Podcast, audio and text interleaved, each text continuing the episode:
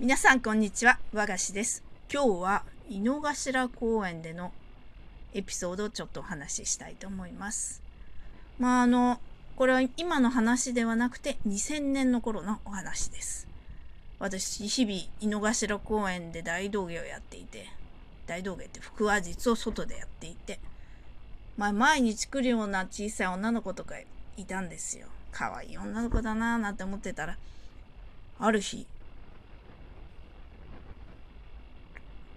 あのー、とか言ってきて、え、どうしたの？和菓子お姉さんに、絵を描いてきたんだって言って、絵をくれたんですよ。嬉しかった。似顔絵ですよ。とっても可愛く描かれててね。まあ、もう今お姉さんの年ではなくなってしまいましたけど、あの頃はまだお姉さんだったんで、いや、嬉しかったですね。で、その子、3歳って、まあ書いてあったんで、ああ、もう23歳になったんだな、なんて、この間、思い出のファイルを開いていたら、ふっと思いました。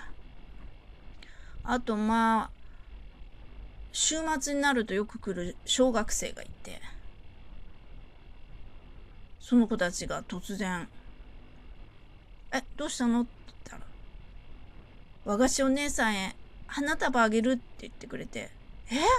悪いじゃないって言ったら、お小遣い貯めてね、お姉さんのために買いましたって。いや、嬉しかったでしょ、本当に。まあなんか、大道芸、一人で辛いこともいっぱいあったけど、なんか、その時涙が出ちゃいました。ありがとねって言って泣きながら喜んじゃいました。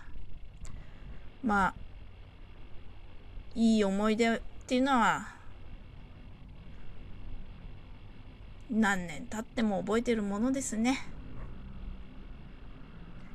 井の頭公園のいい思い出でした。